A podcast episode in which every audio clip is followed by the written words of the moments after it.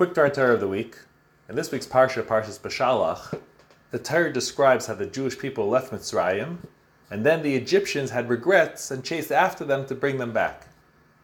When the Egyptians were getting close, the pasuk says, "Vayisu b'nei Yisrael eseneim," and the Jewish people lifted up their eyes.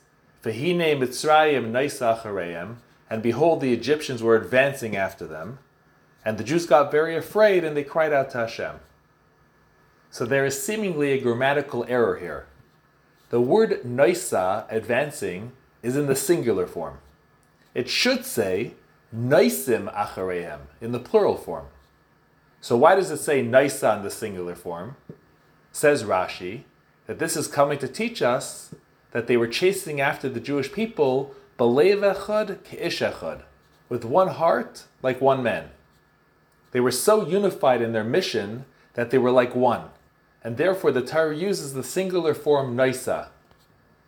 Which begs a question here.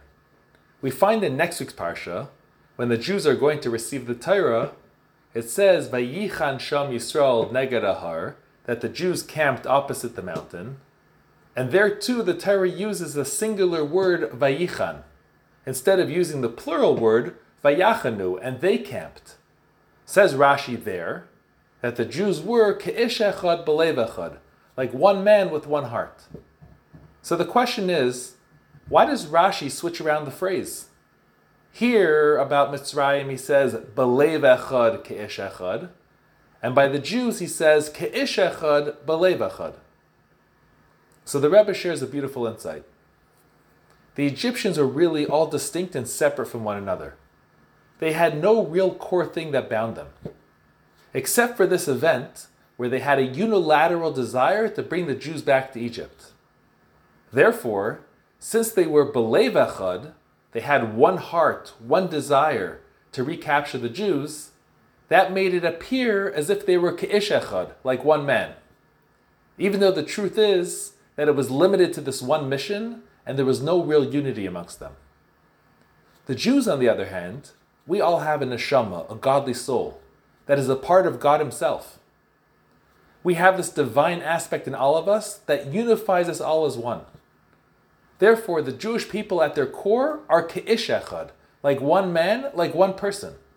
And as a result of that, when it came to Matan Torah, Hashem's revelation to us, that caused us all to be belev echad as well, with one unified and singular ambition, namely to receive the Torah from Hashem that at our core, we are always ke'ish echad, like one man and completely intertwined as one. The takeaway for us is that we often get caught up in the expression, two Jews, three opinions. That when we don't tap into our divine, then we can appear to be very diverse and separate from one another. But when God forbid tragedy strikes, we all tap into that unity. So the Torah here is teaching us that at our core we are all one man we are all the same and unified. And if we remember that and focus on that, it'll bring out the one heart, the real Ahavas Yisrael between us, which in turn will cause that just like Hashem took us out of Mitzrayim, He will once again take us out of our current exile with the coming of Mashiach speedily. Amen. Have a good Shabbos.